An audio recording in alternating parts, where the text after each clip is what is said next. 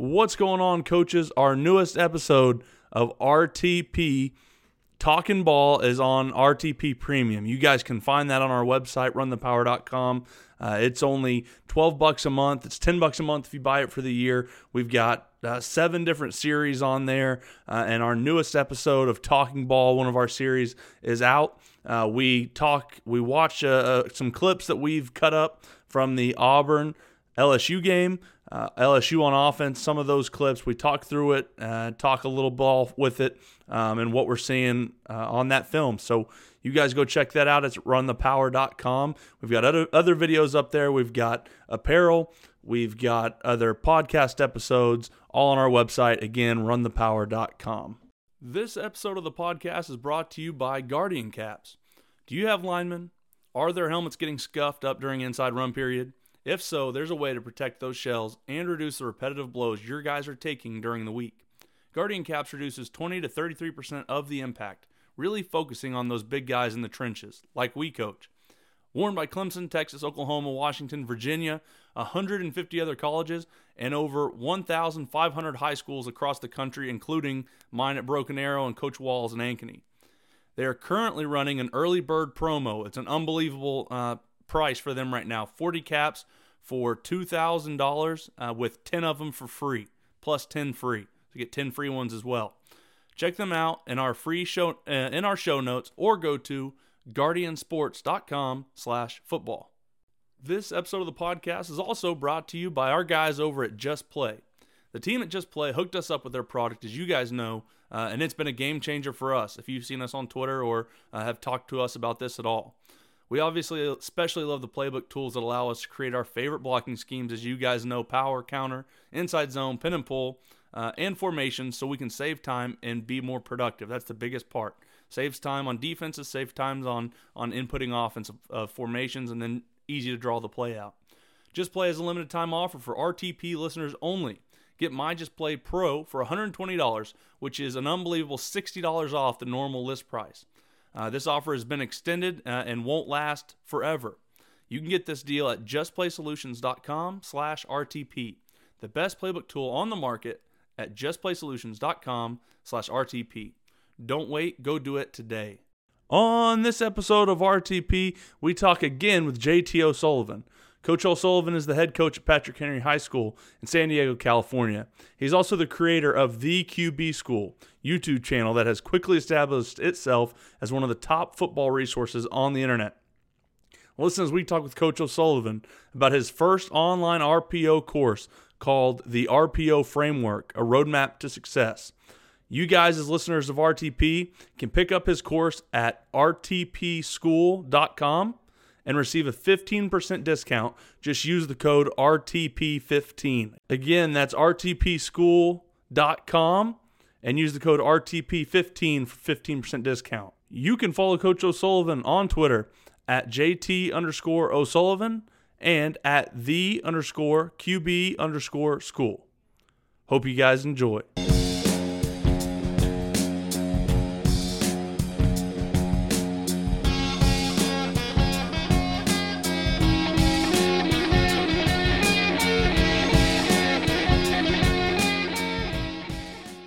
We've had to go kind of the player led route. They they booked us out until July 1st. So I think they're kind of doing the trial run with baseball. In Iowa, baseball is a summer sport, like actually run through the high school. So it's, you know, not not club or not, you know, there's legion ball and stuff like that. So it's actually in the summer. So that puts a pretty big, you know, wrench into a lot of our skill kids So we we actually come up with two different workouts. We do kind of a, a, skill kid workout, and we've really gone kind of the the feed the cats model, the Tony Holler stuff, where we're more concerned with speed and and movement with those guys as opposed to, you know, them putting on a lot of mass. So our our guys kind of run first, do their their sport stuff, and then we have a, a built-in lift that they do, and we don't have them do any more than fives right now. So we're going like five sets of five, and even then it's like sixty percent so they're not going to be super sore to, to go to baseball and, and, and run around.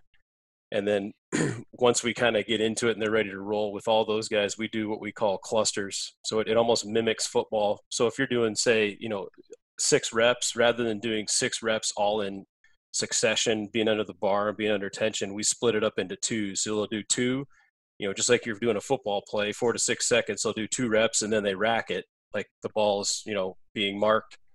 You're, you're waiting for the ball to be snapped. So we'll go 15, 20 seconds in between, then we'll blow the whistle and then they'll do another two reps, rest, do another two reps. So we kind of break it up then as it gets closer to the season.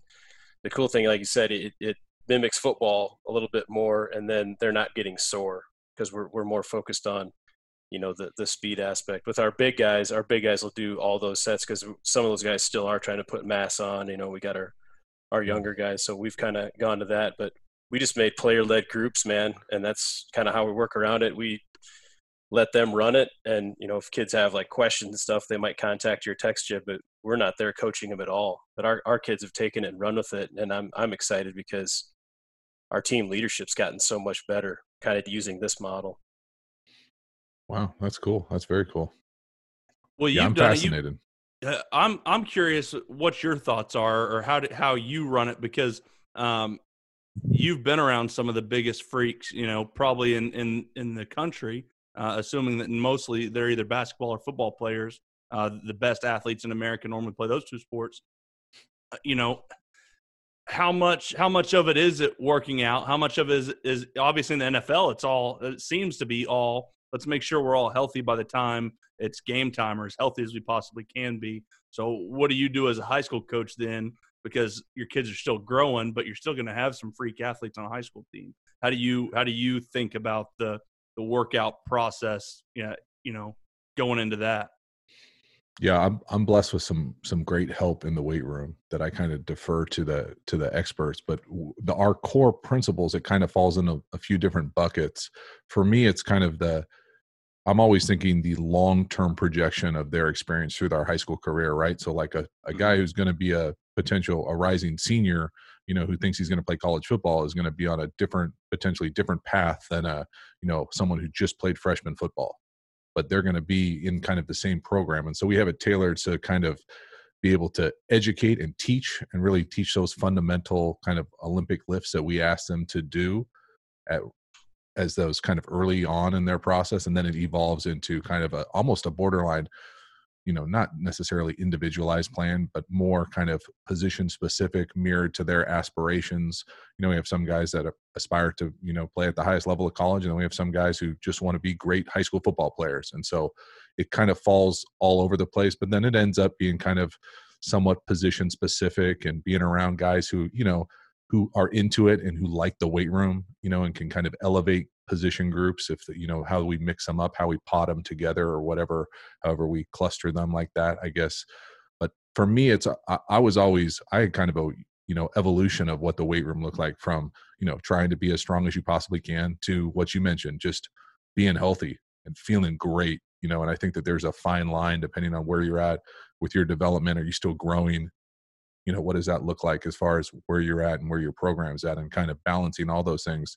It can feel like a lot but really it's just about being intentional and making sure that you got the right people in the right kind of paths to to be successful and then have a strength conditioning kind of program or leader or director that uh that has the capacity to do it so. How, how important is it then for a quarterback? Because this is I, i've got no idea but i just you know i think quarterback and i think pitcher uh, and and there's some of them I look at and say they look like they should have a cannon, and they do. Uh, and then there's some that you look at and and I would think was a junk pitcher, uh, but he's throwing you know 100 miles an hour. You know, same as a quarterback. He's he's launching it, but doesn't look like he would be you know a, a strength guy. Is you know how important is strength for a quarterback, or is uh, are are they working out more to stay healthy? How how does that work? Uh, you know, for a quarterback uh, working out? Uh, I mean, I, I, think it depends. I, I, I really do. Like, uh, I mean, to be honest, like, I mean, there are some guys that are just legitimate freaks, but there, I think it'd be silly to say that uh, a solid strength conditioning program and understanding the basics and the principles and being developing your body to its maximum capacity wouldn't help you. You know, I think it would right. help just about everybody. But at the same time, you know, anecdotally, I can tell you that I never lifted a weight in high school but I mm-hmm. definitely mm-hmm. felt the difference when I all of a sudden not only did the college thing, but did like the you know i'm going to go work out with the best guys in the area thing Mhm. and in the college that really took me to a whole different i just felt more explosive all of a sudden i was making guys miss that i you know that i didn't wasn't making that kind of cut before and so just i, I think once you get into it wh- whether you find that you're into it in high school you find that you're into it in college or you know even if you're fortunate enough as a pro like when you spend the time to fully develop your maximum capacity not only does it give you a different sort of confidence literally a confidence but a physical confidence as well that all of a sudden hey i feel bigger i'm more in tune with my nutrition i care what i put into my body as my fuel all those things kind of come together. But at the end of the day you're right there are some dudes that can just flat out spin it you know and that you know it doesn't matter what they bench you know it doesn't matter what they squat. And then there are some guys that you'll say hey i've never seen that dude in the weight room before he comes in on r- max day and he's the strongest cat on the team so I mean, you know, like, like, you know, it's it's a for me, it's a little bit easier as a coach to think of it because you're always thinking of the collective, right? Like, I need Mhm. the group to elevate, I need the you know position unit to elevate, all those things. And yeah, we obviously got to be in the weight room, got to be doing things right, and got to be educating them because so many of them, you know, today was our first time we ever had our incoming freshmen able to even join our like Zoom workouts. Well, some of these guys have probably never worked out in their life before you know they've mm-hmm. never played tackle football before and so what that looks like being able to set the priority set the kind of framework for what we're trying to do and build i, I try to be really intentional with especially at the start How do you kind of handle then like the off season throwing? You know, what what's kind of your recommendation for guys? You know, a couple times a week, three times a week, seven on seven. What's what's that normally look like? Because I think there's a a bunch of ways that guys do that too. Yeah i mean if i was telling my kids like literally my kids to do it i would tell them to play every another sport. I, w- I would Mhm. hope that they do. I would- I would that now that's just not the reality of what's going on nowadays. And so i've got we've got a few quarterbacks in our pipeline that all they do is play football and they want to throw all the time. And for me i, I always i i so have vivid memories of my own experience of being able to step away from something and come back more either more developed like you're literally growing you know depending on what level you're at.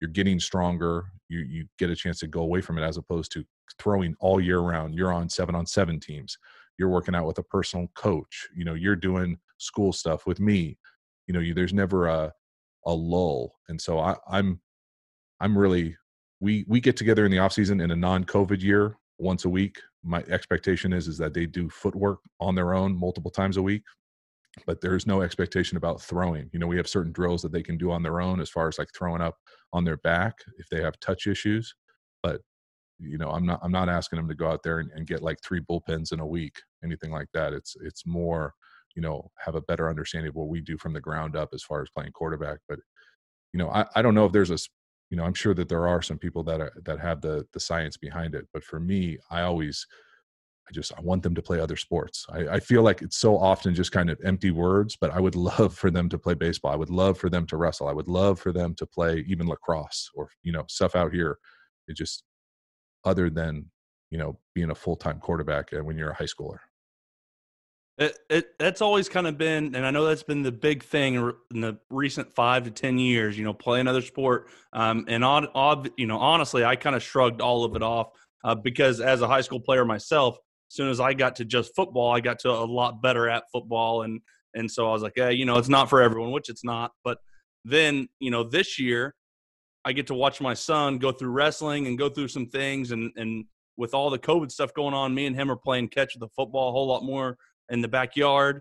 And then baseball season comes around, and we hadn't touched a baseball, and all of a sudden he's he went from one of the not as good players on his team to one of the better players on his team as far as and it doesn't just being good just means you can catch a ball every once in a while right? He's not he's not a you know freak. He's six years old baseball player but he can catch the ball now. He can kind of throw the ball now and and we hadn't worked any baseball this whole time. We played catch with the football. He had went to wrestling practice. He had you know developed you know all these different muscles and different things that he had never done before and he learned how to you know kind of squat down instead of bending his back. Just little things that again we didn't work on any baseball but just working all these other sports helped him develop so much more in baseball that it was that was kind of been eye opening this off season for me. And and I don't know how much that correlates you know for a kid that's 16 years old You know, does he make a huge jump or, or change?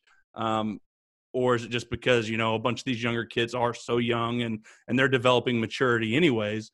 Uh, but it was it's been a really interesting thing to see yeah I, I think baseball is one of the the best sports to be able to do that because when you are stronger or more coordinated in baseball baseball's a lot more fun. You know like there's a kind of that sweet spot i think when you're like 10 11 12 where all of a sudden you're playing like borderline real baseball you know and it's fun uh, to see that kind of growth and you really do see it because a year is a big deal you know 10% of your life is a is a big opportunity to kind of make that jump for me my the other part of it that i and i agree with you that you can see it in the younger ages. I guess the flip side for me when you get an opportunity to play longer you know and you get an opportunity to play as a pro i think that the time to step back and reflect and realize that you haven't been doing this everything for 10 years you know as a high school player college player you know you you've had some breaks. You you you look at it with a with a with a different thing. You can i for me like i still think back to when i was growing up soccer is a big thing out here in california so i played a lot of soccer i still kind of think in that mindset where i'm like okay what am i going to do when the ball comes to my feet where's the next pass anticipating that and so and it's not like football where there's only a couple options in soccer it's up to your creativity. What kind of ball skill do you have? You know, same thing with basketball. Like, what am I going to do if the ball comes to me? What am I supposed to do next? Just like baseball. Like, what do you do if the ball's hit to you? Things like that that are that to me help other sports, help your vision, help your anticipation, help your kind of you know athletic development on so many different levels that it's easy. It does kind of fall feel like empty rhetoric when people say, "Yeah, I just play multiple sports," and then you know inevitably half the coaches that say that don't mean it you know they, they want you to be in their program all year round and so I, I feel like there's some disingenuous kind of statements that fall in that. For for me, I, I I couldn't. I would be so happy if we had every single one of our players play another sport. That would be outstanding. Whether they're throwing, sprinting, I would love it if they all did track. I mean, it, you know, all those things for me are are just so obvious, but it's hard when guys are so gung ho. Like, no, I'm, I'm all I'm doing is football it's hard to i think at, at some of the really really large schools just because you know the the competition for a lot of those spots you know it becomes a little bit tougher but you know the school we're at it's it's awesome i mean our kids most of our best athletes are playing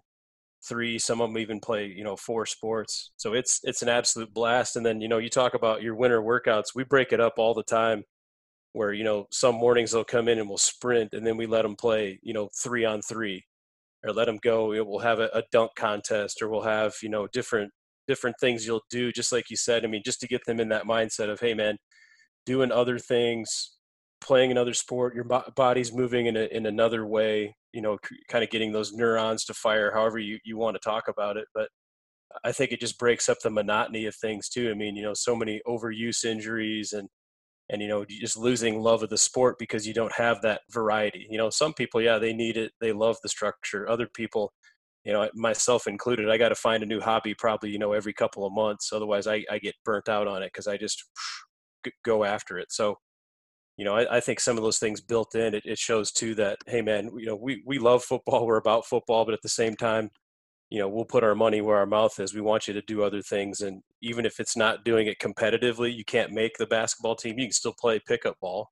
You can still go out to your buddy's place and play three on three and you guys can have you know dunk contests and all that stuff and our guys have fun with it. Yeah like rowdy when you were in high school when you were in college at houston did you play mm-hmm. basketball in the off season yes see i mean i did too like that was just my yeah. that was what i did for fun and for conditioning i did that when i was a pro too like it mm. was that was just you know I don't know if I told people that I was doing that, but like you know I I was doing more like the Steve Nash, you know, like stay on the ground type hoop, but like right I was still like I always loved it and I always thought that that was thing, but that was promoted from my college coach. He was very, you know, play three on three basketball. It's perfect for football. It translates so well to what you're trying to do from the quarterback position as far as uh, you know every single thing from vision anticipation moving without the ball understanding space all those things that that we were really intentional with that and i'm a you know i know some guys in college that you know they get in trouble if they did stuff like that yeah that was at, at houston it was it, we went and played quite a bit of basketball but it was a secret i mean we did it and we did it up at the rec um, but it wasn't anything you ever told the, the coaches about they wouldn't want to hear about it even in the off season i mean they would deal with it, but it was definitely not something that they wanted to to hear about. Um, but like you, I don't know, guys loved it. We loved going to play basketball. Most of the guys played basketball in high school, and um, you know, just just enjoyed doing something like that in the off season. Um, and, but so that was kind of you already answered a little bit. But how do you get away from football in the NFL when you know some of these guys? I'm sure it's in their contract; they're not allowed to do certain things to get away from it. And and if it is so important, you know, why aren't we? Why aren't they doing it? I, I guess here was my always was my argument, um, and I think it has to do with age. Uh, but if if it is so important, which I'm buying more into it every day, but if it is so important, why isn't Alabama having all their players, you know, play basketball at times or play something else? Or why aren't, you know, the New England Patriots, why aren't they spending a few weeks to go, you know, hit baseball, you know, whatever? How does that translate once you get up into that higher level? How do you get away from it? And and you know, why haven't they bought into the importance of getting away from football if it is so important? I mean, I would answer that in two parts. One, you're getting paid. Right. I mean, it's just, you know, that's just it's just different. Like you got to be not you're you got to be uh, a little bit risk averse to not you know to be like I'm going to go hoop in the off season and put this thing at risk if it is at risk. But to your point about obviously, you know, I think you alluded to it earlier. You're going to get better at playing football, playing football.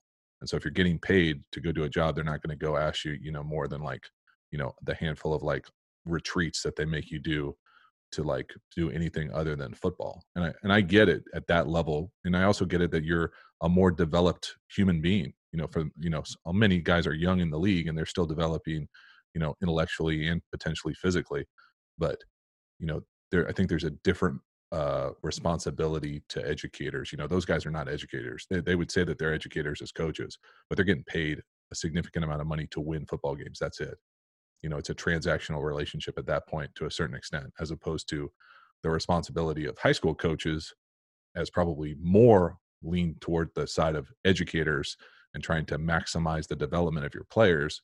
I think you know for me it, it makes it a lot easier to promote what i think is a more well-rounded experience than just say hey you know you're gonna you're gonna be really good at holding down that B gap by the time you graduate this high school. you know, like that. You know, yeah, right. I, I, just think there's a different level of responsibility, and so my, my thing about it, I just, I guess it, it, you know, it's just one of those things where I had such a great experience playing multiple sports and don't necessarily think of myself as a former football player. I just think of myself as an old athlete.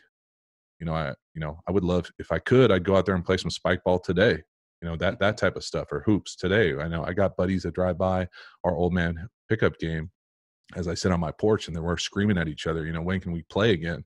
You know that type of stuff i think is more about what i love to instill is just like a love of competition a love to compete a love to play team sports you know those type of things are the things that resonate for me more than like you know what's your technique what's your first step look like? Love it.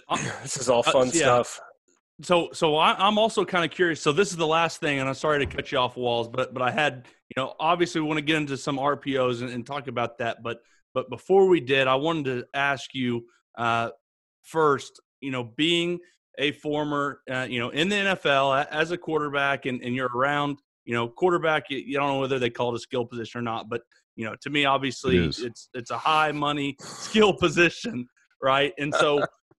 I'm looking at. I don't know if you got to watch. I'm sure you did the the Bulls documentary, the Michael Jordan documentary, um, yeah, yeah. and and and Phil Jackson. You know, also a, a, former. He was in the NBA and now he's a coach, and so he's been around NBA players and and you know now he's a coach. And and you're you know we're former in the NFL now. You're a high school coach, but the cool part to me with Phil Jackson, and I don't know if it was cool. It was just really really interesting to me was obviously, and all the coaches talked about it was how he handled, you know, the Dennis Rodman situations that came up, um, and and probably a lot of guys that uh, only got to high school or the college level um, would would handle that that Dennis Rodman, you know, that something like that a certain way. Uh, I, I'm kind of curious, not just that in general, but but how do you feel as a coach as far as as working with guys that um, are a little bit different or, or, try to bend the rules or try to to you know get away with a few things but they are good players but they're you know maybe they also are good people. How do you work how do you juggle hey these are the rules and we need to hold everyone accountable to our rules so everyone knows they're accountable? How do you juggle that with hey this is how we're the best football team um, we need to make sure our best football players are out there uh, obviously a fine line between those two. H- how do you go about your thought process of that?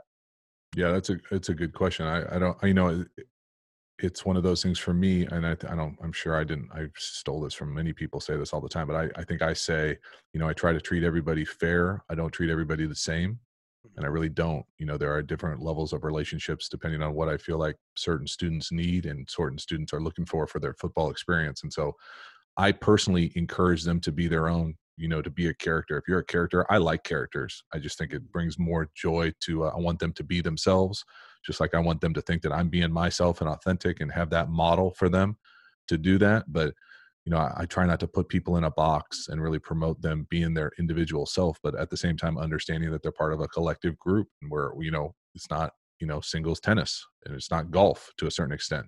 You know that part of it there is a team element that that i think goes into it but the the unique thing that I think you're nudging me towards as far as the league thing, there are so many guys in the league who just have you know are being pulled in a bunch of different directions, but they show up on Sunday and they ball out and they play harder than just about anybody you've ever seen, talked to, or met. And they might not have been on time. They might have been spaced out at a, you know, they might fall asleep at the install.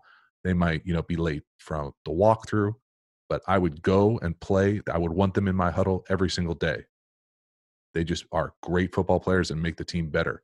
And so there is a fine line like, yeah, are you going to sit that person or not start them for a series and hurt the team because, you know, they were late to the bus? Or are you going to give the team the best chance to win?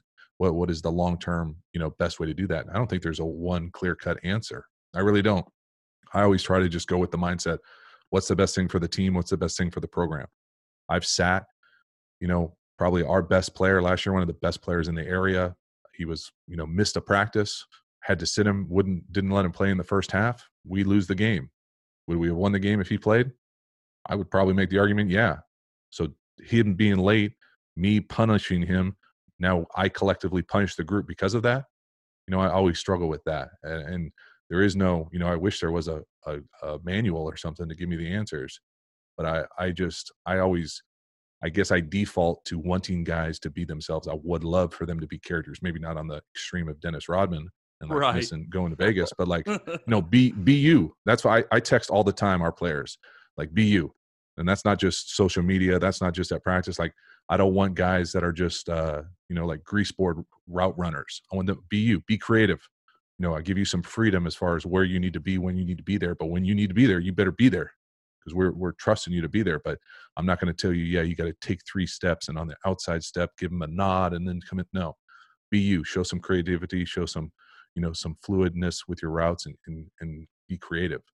And so that's hope. That's I where I hope I would come. But you know, that documentary was so fascinating on so many different levels. I mean, you're, oh. you're gonna you're gonna be able to have like undergraduate classes that dissecting that thing for years. It's going to be unbelievable.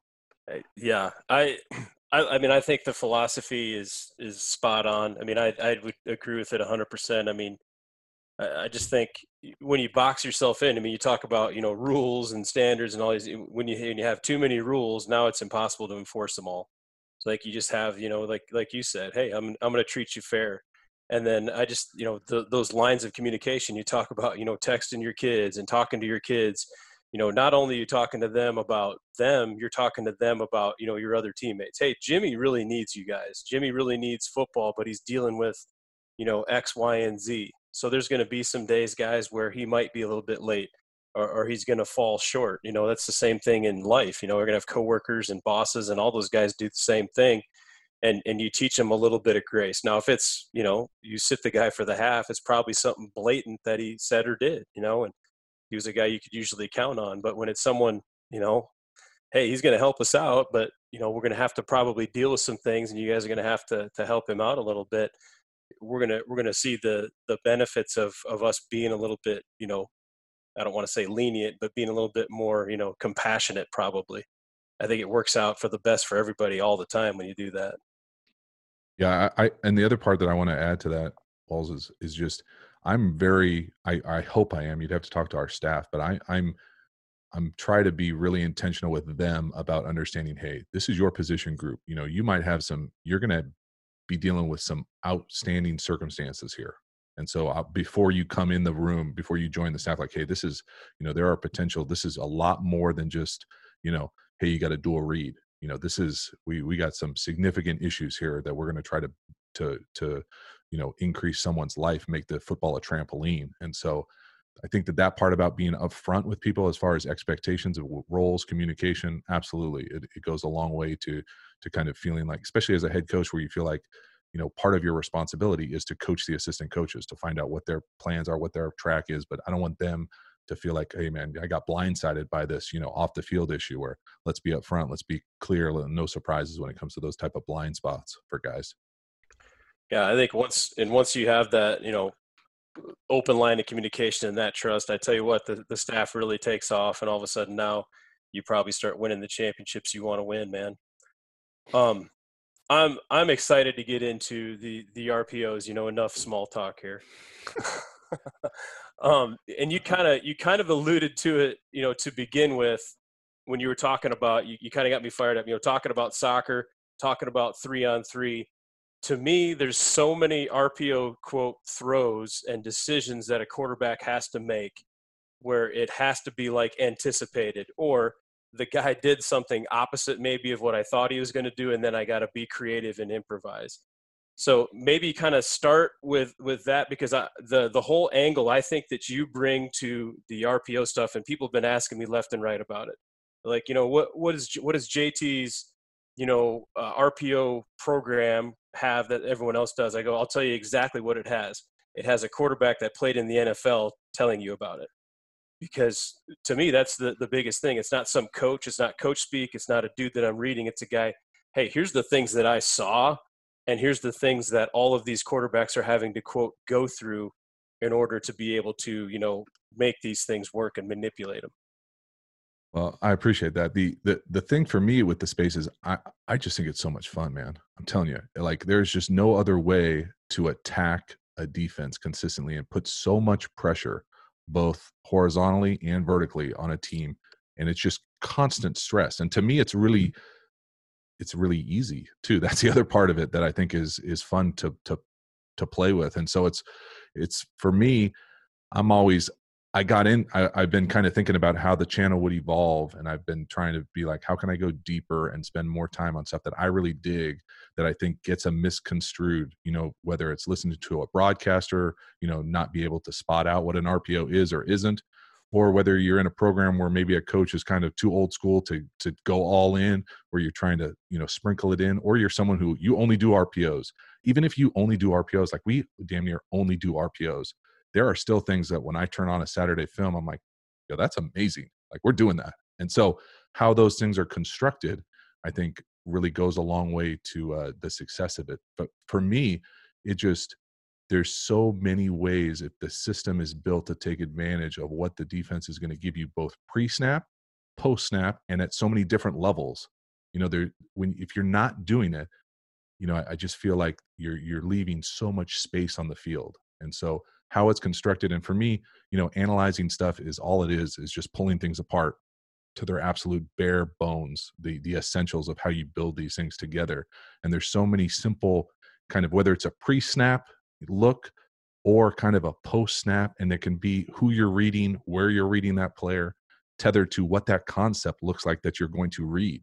You know there's just it's there it's really kind of bounded by your own creativity and the and the course i think does a nice job of being able to no offense to the coach i, I know that this is a coach centric uh, podcast that i love but you know a lot of the zoom stuff when i was filming the course the stuff that bugs me so much is just like powerpoint karaoke like i just can't handle it when mm-hmm. someone's reading on a screen and so i don't want to that's not the intent of the course the intent of the course is to pull it back and learn from the ground up and really from a comprehensive coach player execution install kind of adapt how you make changes in real time to things that are going on because i think you can kind of pigeonhole yourself. It's great to start saying yeah we're going to run you know zone read with a bubble you know wide triple option. And then all of a sudden you're like, well, we can vertically stretch people you know and now that adds such a you know when you when you start making the defense have to figure out you know who they who's the read guy who's the conflict defender you know am i slow playing this? Am i coming downhill? Am i filling hard? It's just if you're playing zone against an rpo team you have no chance to be right if it's done well consistently. Now you can if your guys are just better and you just play man on the perimeter yeah we're going to have some issues but right. it, it i mean it, it's essentially killing zone.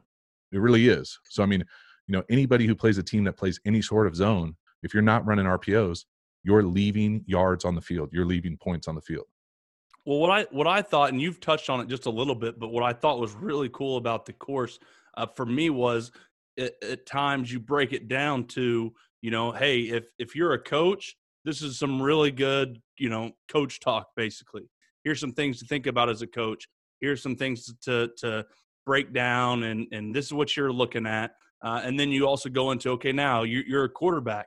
This is what I'm thinking as a quarterback. This is for all you quarterbacks basically watching this. This is what the quarterback's thinking. This is what as a quarterback, this is what I'm thinking. And then uh, you know, even a step further, you talk a little bit about um, the the average fan that watches it on a Friday, on a Saturday, on a on a Sunday night. Hey, this is kind of what you're seeing. This is what you're looking at, and so it's really cool to you know when I was going through it, it was really cool to see that on three different levels as a coach, as a quarterback, and as as just somebody viewing the game of football. Um, what what made you kind of decide that's the way you wanted to go through it? Because I thought that was a, a really really cool way um, to decide to break some of that stuff down. Well, I, I appreciate it. Honestly, it mirrors the intention of the channel and of you know of me. I fall, I fit into all those buckets. Like I'm a fan. I'm a player. I'm a coach. Like I, it's it's not hard for me to transition and wear those different hats to be able to look at it.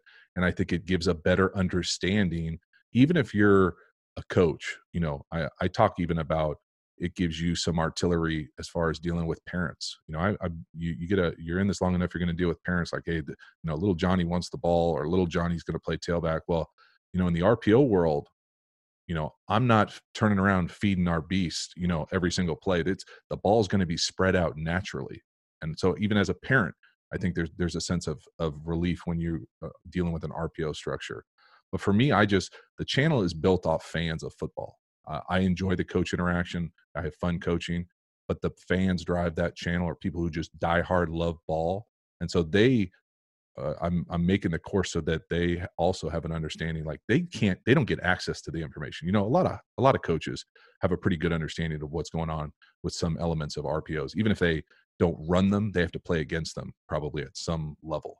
And so there's an understanding. I think you can go a lot deeper when you all of a sudden maybe see what the other side of the ball is doing and how they actually construct those RPOs.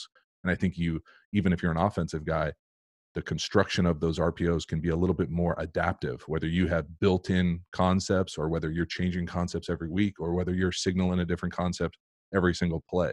You know, there's just so many different ways to how you think about the intention of the play.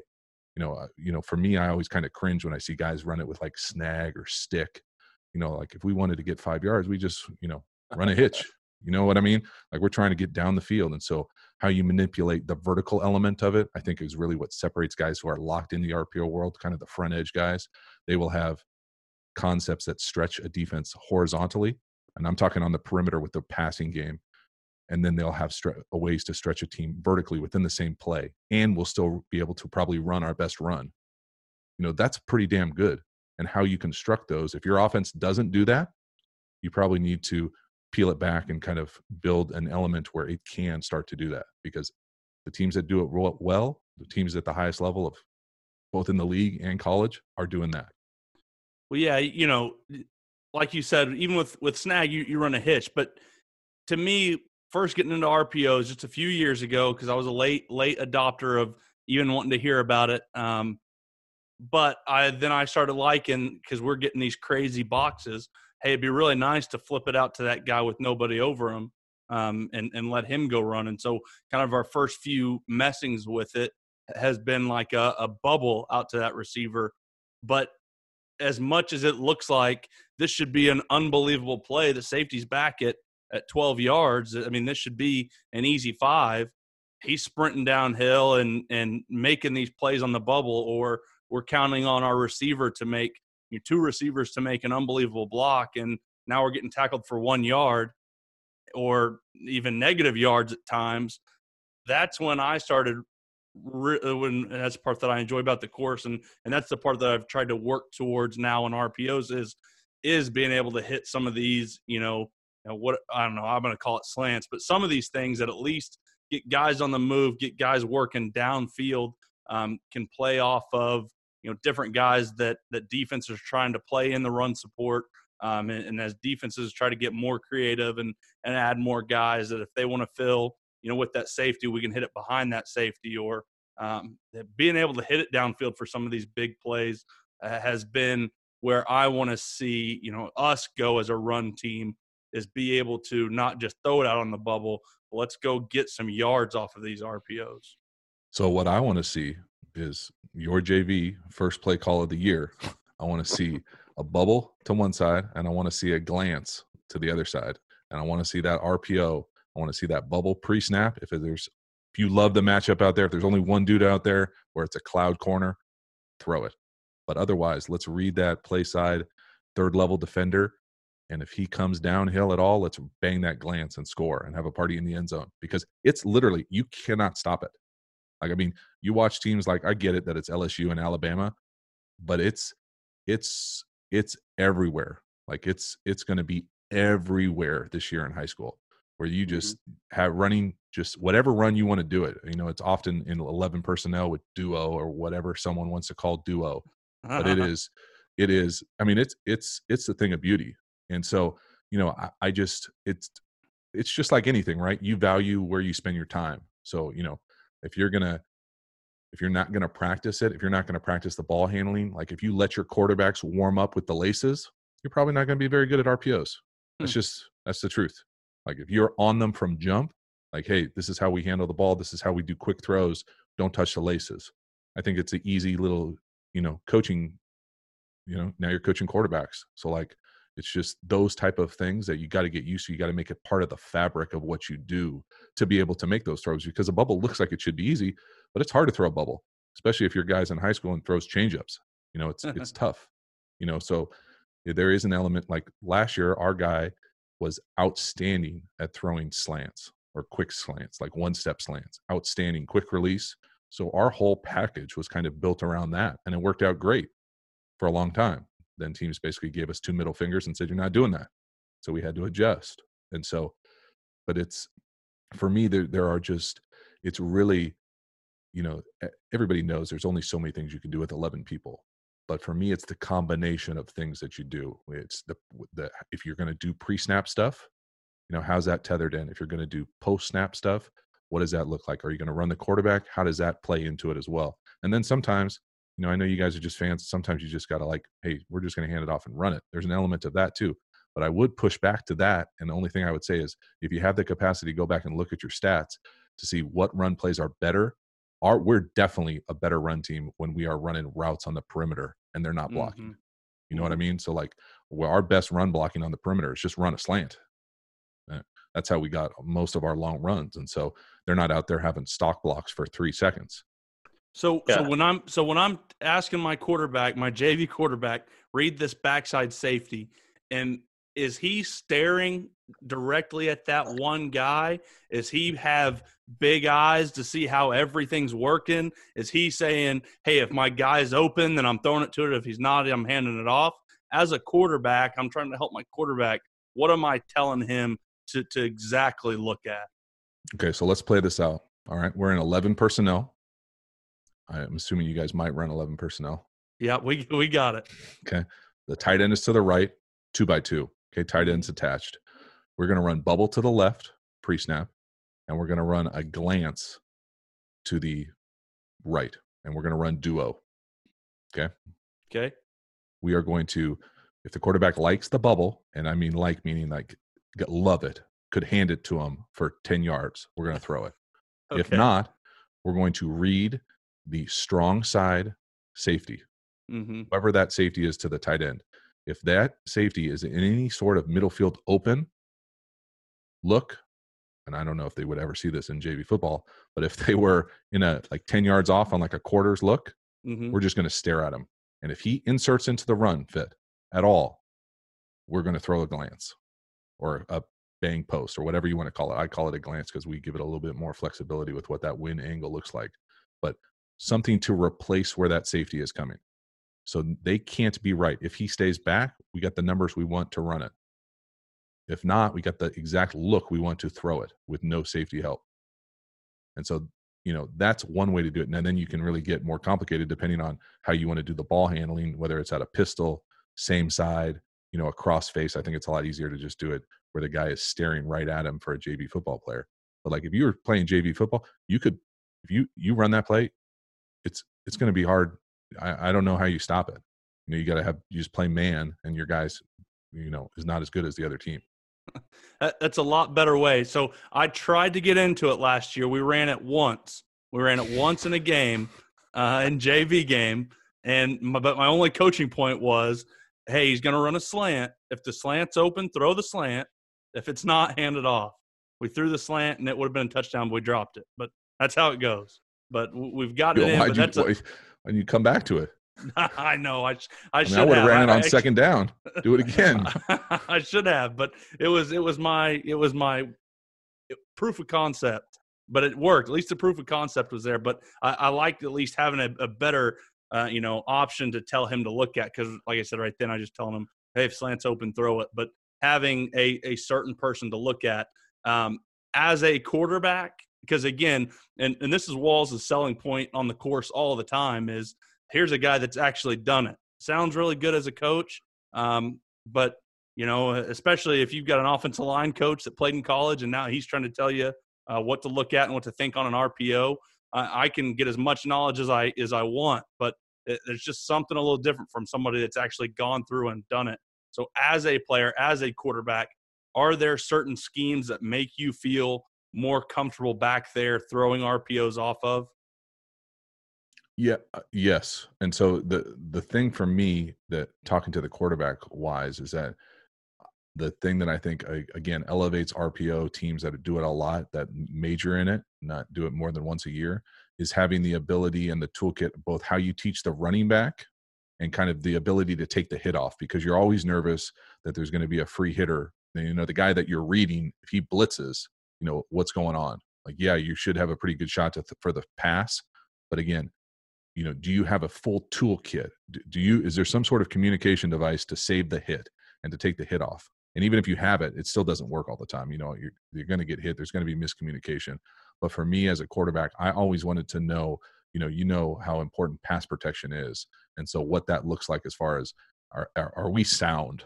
You know i don't ever want to get into a space where we're like we're not sound we're going to get somebody injured those type of things are the the forefront of how we build out concepts so for me as a quarterback, it's always, am I blocked up?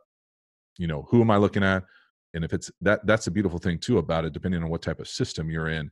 You know, I always like to teach the intent of the play. You know, most people think of RPOs as run first.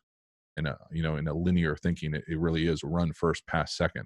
But the way that we do it, you know, we do uh, maybe some SROs, you know, where we want to throw the screen first. And if the screen's not there, we want to, we'll hand it off or we maybe have a you know PRO or we are trying to bang this pass, and if it's not there, it turns into a draw. You know, a lot of people do that with like the uh, what's the easy one, like the stick screen.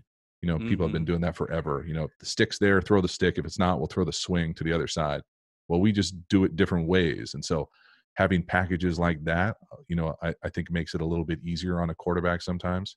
And then just when they know what, hey, you know, if if it's a normal RPO, hey, it's blurry at all like it's muddy at all. Just hand it off. We're fine. Live to fight another day. It's fine. If we want to throw it for sure, we'll call a drop back. You know, those type of things where I think I'm I try to be really intentional with what is the intent of this play? What is this our bread and butter RPO? Are you could you run this and throw this in your sleep? Those type of things we repped it so much that they feel great about it, or is this like, hey, this is a game plan specific thing? We're taking a shot. If it's not there, it's not the look we're anticipating. What's my default? What's my toolkit say I can do to get us out of here? And so you know, just like anything, you want them as prepared as possible. For me, it's just the easiest to coach that for the quarterbacks, probably because I played it, but also because it's only one person. You know, we're not doing mm-hmm. you know, mm-hmm. five different offensive linemen changing who they're blocking or what the call is if it's a pressure look, you know, things like that. I think, you know, when you start having mass communication at the line of scrimmage, you got more opportunity for error as opposed to, hey, I know this quarterback knows exactly what the intent of this play is. Let's roll. I trust his decision making. He's earned it. Here we go. Coach, my I'd say my two favorite sections of you know your your class or course, whatever you you know you want to call it, your roadmap, I guess, right? Um, number seven and number eight. You know, I, I love the part where again, you know, it, it looks great on on paper. We run it, we install it. Well, now they take it away, right? So what's kind of you know the the next step? So I loved your two sections on you know why do RPOs fail, and then you know how do you you protect some of your RPOs? Can you kind of cover you know maybe you know some of the the most basic you know reasons why RPOs aren't going to be perfect, even though you know in the in the whiteboard world it, it should be. And then you know what are some things to think about? You know, you have your primary RPOs, and I know we ran into it because we run a ton of them here. You know, now teams are going to maybe play man, or they're going to you know push a linebacker and insert from an opposite side. How do you kind of marry up something with it to be able to you know have the next answer when they do start playing it that way? Yeah, I, I appreciate that, and they, th- those were kind of two of my favorite sections too, just because that's real life. Like that, that's playing and coaching football, where these things are gonna fail. It's not gonna be perfect. Uh, and for me, it's just having a plan. You, you know, not being shocked why they fail, like not being, not getting your feelings hurt when they call linemen down the field. Like it's gonna happen sometimes. You know, it, it's just gonna happen. No, yeah. it's most often it's not going to happen. But I think if your unit has an understanding of where that space is, and even you know, once a, an offensive line unit starts to grow together, to realize, hey, this is an RPO. You know, I'm not just going to leave my combo, my combo or my double team when I know that there's a chance that this thing's going to be thrown. You know, in a heartbeat. You know, those type of things where they start playing together and have a unit understanding, I think really elevates a group. The other thing that you talked about, I think from my point of view, I always try to look from the opposite side of the ball. So, what, if, you're a defensive coach, how are you trying to take this away? first of all, obviously you're going to try to play man, but say you don't have, you can't match up on the perimeter. What does that look like? Well, so are you telling certain guys that, hey, you know, this team, you know, depending on where the back's at, you know, can you play with the back placement? Because, you know, I think back in the day, RPOs were always kind of a cross face. Then it's kind of evolved to a pistol, you know, to keep that kind of look balanced. But now you can do so much same side RPOs and mm-hmm. flop RPOs, which are really popular, kind of the next thing. It really kind of screws the defense because they used to be getting kind of like, oh, I'm going to be read here on a zone read type play. Well, now, no, we're running right at you. You know, so you can't take that kind of clue about where your running back position is. And I think that was kind of the the thing that kind of for defensive coaches thought, oh, you know, I, I got a little handle on this. I got a little clue. I got a little hint. Well, you know, now you got to understand, you know, am I going against a guy who has that type of you know defensive clues built in? Are they looking at where the back is being placed? And so you see all those late shifts late movements late back stuff i think is is another way to easily adjust. And then at some points i i really do think that at some point the defense is going to they try to figure out you know where's the quarterback looking post snap you know like if if they if the quarterback is looking at you you know is is that defender taught something different and I think that's kind of where the evolution of it looks like it will be going moving forward at the highest levels. Now, you're probably not going to see that at JV football, but you know, if, if all of a sudden you're playing a team and you know that they're a, you know, a second level RPO team, you know, if they look, if you're playing Will linebacker and he stares at you, or you're on the slot and he stares at you, do you now have a different key? Are you just going to stay flat footed? Are you going to slow? You know, what are you going to do? And and having a plan for those type of things, so so you don't just get kind of shocked that all of a sudden, hey, they're playing differently. Yeah, it's because you're a heavy RPO team. They're going to play. They're going to have a plan to try to take away what they what you think what you do consistently well. And then for me, that that the, the thing that I really enjoyed building out was just how to protect RPOs. And so just having an idea, and I've touched about a few different things as far as taking the hits off the quarterback, because that was the thing that I was most concerned about. Just with having, if we're reading a certain player and that player just decides that he's going to take off and blitz for whatever reason, we don't have a plan to hit, to take that, the hit off the quarterback. You know, how do you teach the running back? How do you practice that communication for the protection? And then the easy thing to do, especially for most teams that live in the RPO world and they're spread, is to have different tempo options you know you can't you can't start tricking people moving around when you go fast and whether that's not necessarily going fast like hey we we're no huddle supercharge all the time it's hey do we bust it out of the huddle you know and snap the ball really quick you know different ways to have tempo options to kind of again take and protect some of these RPO looks because you're right. Some teams are they're going to have a plan, whether it's man, whether it's you know they're going to scrape people, whether they're going to you know all of a sudden insert extra people into the box, whether they're going to come out. I I tell you, last year we got bared. You know, the last month of the season, people just said, you know, two middle fingers. You know, we're in ten personnel. They're going to have seven people in the box. Good luck. You know, and to to Rowdy's point, like we just weren't we weren't good enough on the perimeter sometimes to go out there and block a bubble or you know run a tunnel or do things that that probably you know you look at the math and say hey you should just do this yeah I, I, get that but like we don't got the dude to do that so you know just how to how to protect it like that. And then you know there's just so many different ways again to to take advantage of a team that that is going to try to play any type of zone. You know it just puts you on such a such a disadvantage defensively and really uh, makes them be simple where you know they're they're going to either come out overload the box or they're going to come out and play man. And if they don't you know i last year our quarterback and i like if, if they if they don't come out the first series and play middle field closed man we are going to have a good night like it was like a big smile between us you know like mm-hmm. just looking over like ah like they they think they're playing quarters this is funny yeah, so uh, I'm kind of curious, and, and I've heard, and, and I think you know Walls has talked about this a bunch, um, but and maybe you've already answered it before, but it's kind of in my mind now. With being able to run an RPO on or a PRO um, on on any of any given play that you want, is there a need to have those have obviously drop back and then also have a quick game um, put into your offense? Or do you think, at least at the high school level, you could use your PROs and your RPOs to to supplement and be your your quick game for you? Uh, I I know people who do it both ways. Uh, we we have the opportunity, you know, sometimes, and it, you know, it's not perfect out there, obviously. Like I, I would get upset with the quarterback that he wasn't throwing the pass, and I would just call the quick game pass. So we definitely have both of them. I don't think gotcha. I'll ever get away from just having the ability to throw a hitch or throw a slant but do we have like the exotic things that I was doing, you know, back in the day, 15 years ago in the league, you would have, you'd carry, you know, 10, 15 quick game passes into a game. No, like I, I don't do anything like that. Like there's no, we don't run a whole lot of exotic spacing or sticks or stuff like that. We'd have like five different ways to run stick, double stick, stick knot, all those things. Like, you know, we, we get to those through mostly through RPOs, but at the same time, like if he just keeps handing it off, then yeah, we're gonna call we're gonna call quick game.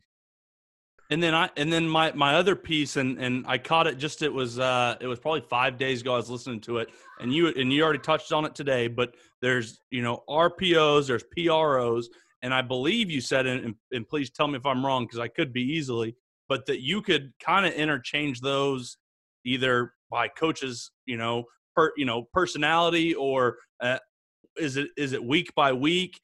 How how often can you change that uh, for any given play, or are you trying to keep that play? It's always going to be an RPO. Um, but you, I, I know you had talked about in your course, hey, you know, a certain play could be a PRO or it could be an RPO, just depending on what you wanted it to be. Is that something with your with your team with your offense?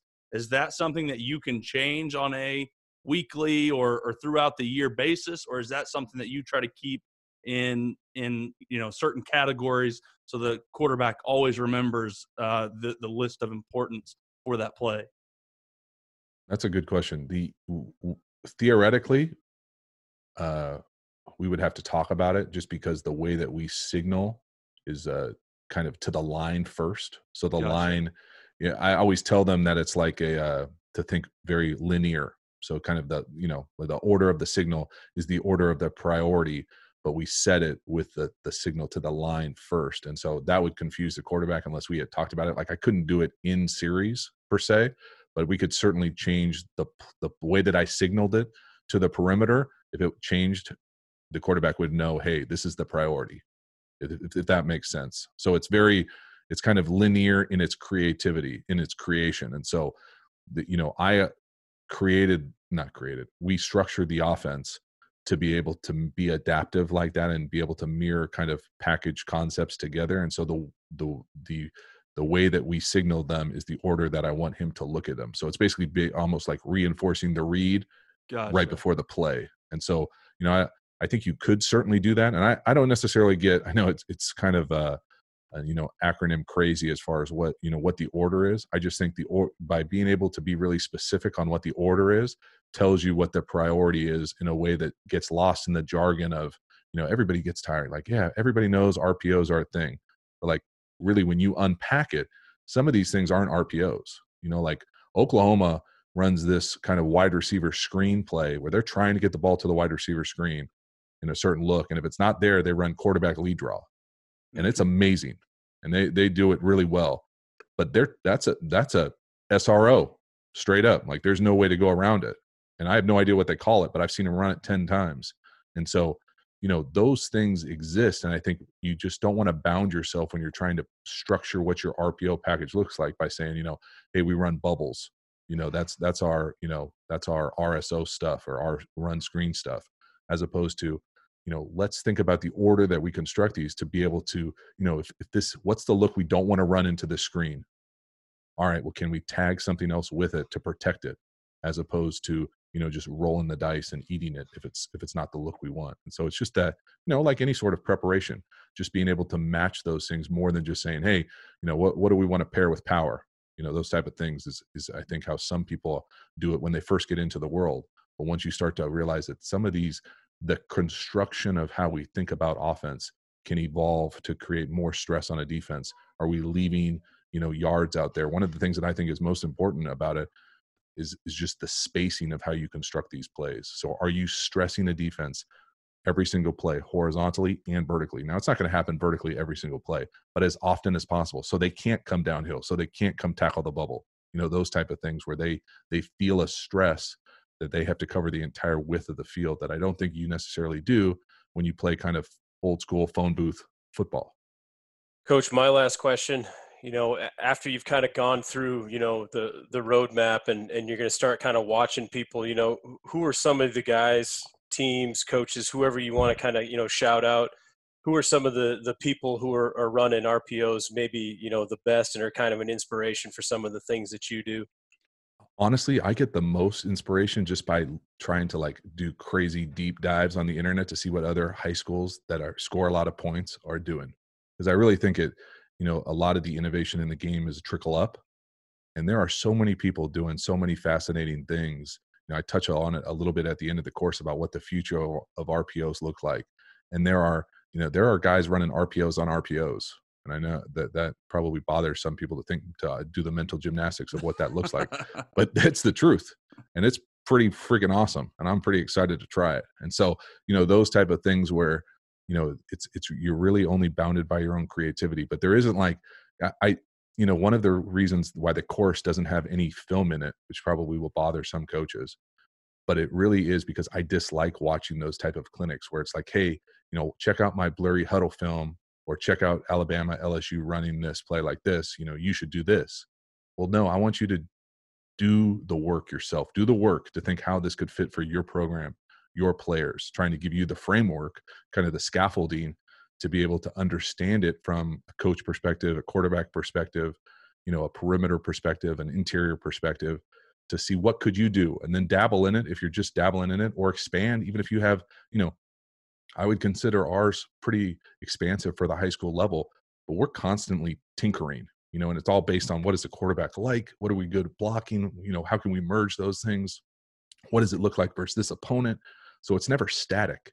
And there's just so many moving parts as opposed to being like oh you know we're going to run against the three technique this week you know like that that's our check you know as opposed you know just more ways to challenge the players and i and i just think it's the it's the it's the wave of the future of football and uh and i think most people know that i think some coaches are trying to fight it but the people who are on the front edge of it are really the younger the, the high school coaches that, that just score a ridiculous amount of points and they're out there if you're willing to search for them and find them and they're they're willing to share information too that's the crazy part for me is you know just the the coaching community out there as long as you don't play them they're uh, they're pretty comfortable talking ball and, and being able to do that stuff and so that's that's my inspiration for kind of where the space is going. So, so kind of my most memorable, you know, moment from the first time we got to talk was uh, I'm just learning pass game, and I said, "What's your favorite concept?" And and you rightfully, you know, told me, "Hey, it's it's about getting our our dude the ball, and how do we get him you know the the ball in his hands, and, and I'm thinking more people as opposed to a cool concept. Uh, so with that, do you go into a game with that same thought process in your RPO game or your PRO game? Is it that same thought process of how do we put our guy on a, a, stressed safety or how do we put our guy on a stressed linebacker? Does that same thought process go through your head when you're game planning your your RPOs, your PROs, your uh, you know SROs? Not the acronyms. Uh, see, you're starting. You're starting to speak the language. You gotta be Uh, careful. hey, I'm telling you, gotta I've, be careful. I've You watched it. I careful, get it. I'm. You I'm gotta be getting it. Uh, be converted. Don't tell any of my Uh, friends. Don't tell any of my friends I know all those. No so for me that's like that's one of the best parts the, the most fun so you you it just basically compounds that same thinking so i'm still thinking player first but now i'm thinking you know okay where what's our best run? What's our what do we want to live in this week? What do we want to major in this week? Where you know where are we going to focus as far as and then how can we tether that to put our guy or our guys in the best spot to be successful? So you know nobody wants their best player out there blocking the bubble for the bubble you know, if you're going to take a vertical Right. shot, you want your guy there. So how you formation trick people, how you motion shift trick people to get where you want them to be to uh to take advantage of that. That's the fun stuff for people who like the X's and O's, the construction of the plays. And so absolutely I I think the same way. I just compound the thinking to think, okay, you know, what are we good at running this year? Like are we trying to get, you know, as many double teams as possible? Are we trying to live in a in a gap world or what are we doing run game wise? What do we want to run? Do we have a quarterback that can run? Are we comfortable running the quarterback? You know, all those things together to say, you know, now and and where's our dude? Where are we trying to get the rock to, or where or where are we trying to get as often as possible, and moving that person around to be able to take advantage of what that play and concept looks like. So I think it stays on the exact same track as that. It's just kind of a wider lens to say, now I want to mirror my best, you know, maybe the side that I want to run to, the guy I want to run behind, you know, our favorite run with that kind of pre and post snap stuff. I I like doing a lot of pre and post snap stuff. I know some people think it's too much. Some people don't live in that world at all. I just think it's silly to pass up easy stuff on the perimeter to get your probably one of your best players in space, make a guy miss. It's an easy way to score. Just seen too many hitches not tackled to not take it. And so that type of stuff, again, it's a horizontal stretch. And so put your second best player on the pre snap, put your first best player on the post snap, and and good luck. Better have some dudes out there. I, I like that that thought process too. I mean, we we're blessed with a, a guy that's you know he's committed to Iowa, and, it, and it's the same thought process. You know, putting him on the deeper route or the the post snap simply because you know teams are going to cloud him, play cover two. Now, wh- whatever our, our run is, that's attacking you know the front side tackle box. They're short a guy. So I mean, if you're, I, I I've told Harper again and again, you know, the RPO is awesome, but I mean, if you do like to run the ball, this protects your run game so much, and especially if you have one or two guys on the perimeter, it, it really puts defenses in a bind. It's like, okay, well, cool. Now you want to come play man, you better be able to handle a 6'4", 200 pound guy in man, and they're not going to do that. Well, now, okay, we're going to double him. You're giving us something someplace else. So, to me, moving those chess pieces around, and like you said, that's that's half the fun on Saturdays and Sundays, and it's it's a lot of the reason why we do what we do. Yeah, I mean it, it's it is it is. I, I I would be lying if I said I don't enjoy it, and and I like the way that you said it right there, Brady, where it's like, you know, make it that simple for the quarterback sometimes. Where hey, you know, this our dude, this is where it's trying to go, but you know, if you go out there and see two safeties or a guy, a cloud or a safety over the top, you probably are ninety five percent sure going to hand this ball off. Well, then is it really you know is it really that complicated? Is it that hard? You know, No. I, I don't necessarily think it is. I know it can get blurry and it's not always that clean, and I get it. You know, but but at the end of the day, I, I just I feel like it empowers the players. It makes everybody run hard. You know, there's no like, you know, "Oh, he's not gonna throw it to me this time. No, bro, it could go anywhere. That's the beautiful thing about it. There's no plays off. Everybody's playing hard. You know, uh, so many things that you instill, you can systematically instill it so that they have to do it because they might get the rock. And so another reason I love it. Now, are- you able to work these at all? And it's I know it's a stupid question, but are you able to work these at all, like in seven on seven? Because it, we we spend so much time on pass game, so we can work run game, and in, just in Oklahoma, you're allowed to be in pads. You know, almost never, but you can you know play seven on seven with your team. Uh, it seems like almost all the time. I, there's rules against it too, but uh, a lot more you can you can do seven on seven stuff. Have you found a way, or have you doctored up a way that you can get those quarterbacks and those receivers those reads, uh, even when you're not in pads or when you're not doing uh, when you don't actually have a run threat? So, I mean, I'm going to answer the question, but probably not the direction that you think. We don't do a whole lot of seven on seven. I would say max five minutes a day, and I, and that's more as like a service period. I just don't think it's very efficient hmm. because of just what you said. You know, if we're going to throw the ball, if half of our throws are going to be RPOs, you know, are we getting? This is not realistic of what it's looking like. And then the flip side of that is, okay, now you're in your run period, whatever you want to call your run period.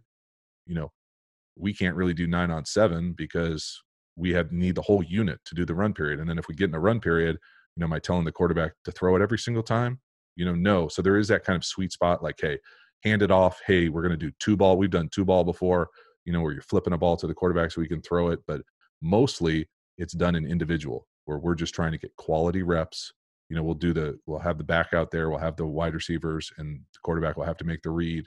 And we'll just have a coach out there being the kind of the conflict defender to get that kind of work and then it's it's just a it's a priority for us right so when we throw routes on air or warm up or play hookup or whatever you want to call it we're doing that rpo type read that type of footwork that type of ball action we're not just you know it's not recess back there where we're trying to find the laces spin the ball chill you know that type of stuff it's just a it start and i tell our guys from jump it starts with warming up and I, I know i've already mentioned it but it was for me it was a transformational thing about halfway through my career as a pro I saw somebody warming up without the laces and asked them, and they're like, "Yeah, well, I never get the laces in shotgun," you know. And I was like, "Well, neither do I.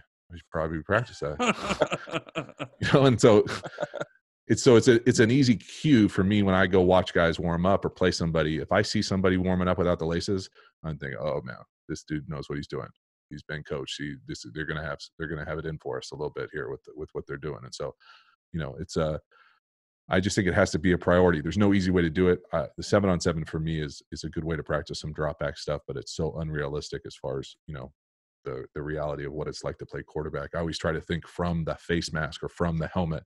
You know, it's just it's not it's never like that. And so I get the I see the value of it for for for youngsters to get out there and compete in the summer and, and get some exposure, have some fun with it. I think it is fun and it's a way to learn the concepts. But as far as tethering it to the RPO world, it's i think you have to be really intentional with your practice you got to find ways to create the ball handling the sense of urgency the reads and then you got to make sure that it doesn't hijack certain periods you know if you're in there to run the rock just hand the ball off you know those type of things to to work together but it's easy when I'm the head coach, right? Like I get to make the practice schedule. that's like, right. That's you know, right. it's a lot.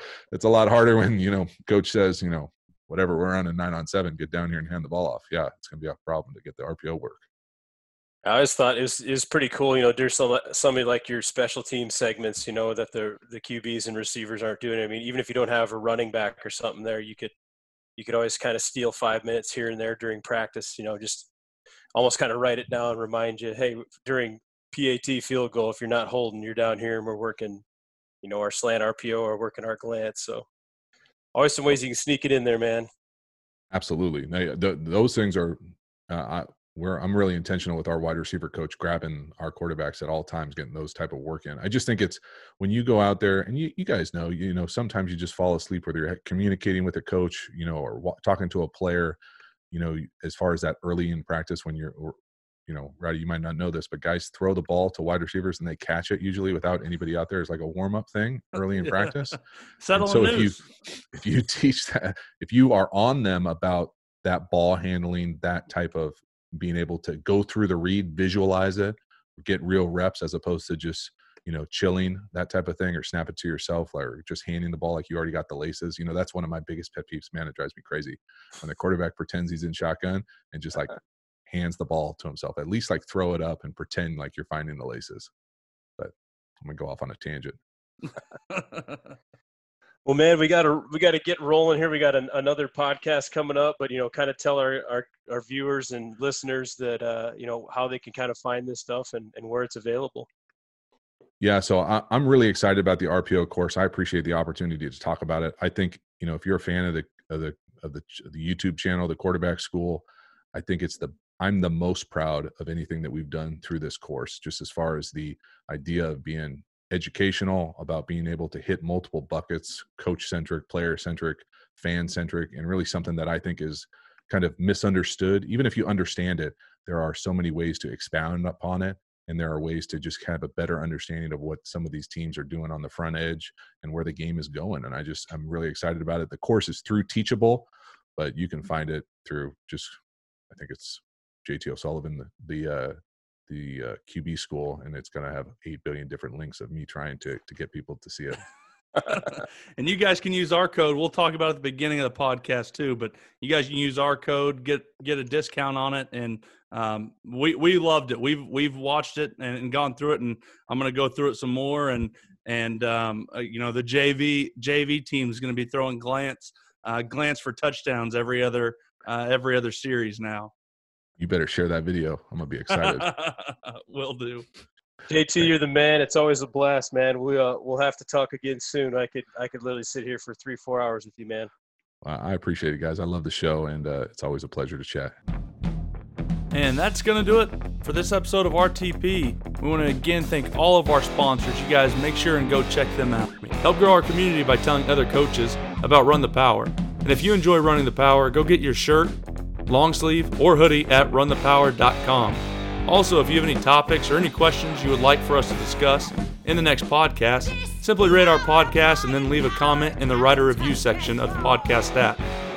This will help our podcast rating as well as it'll allow us to answer the questions you all want answered. Make sure and go check out our blog at runthepower.com. Follow me on Twitter at Harper underscore coach and Coach Walls at Coach Brady Walls. Run the Power now also has its own Twitter and Instagram, and you can find that at Run the Power. Hope you guys enjoyed this one. Talk to you soon.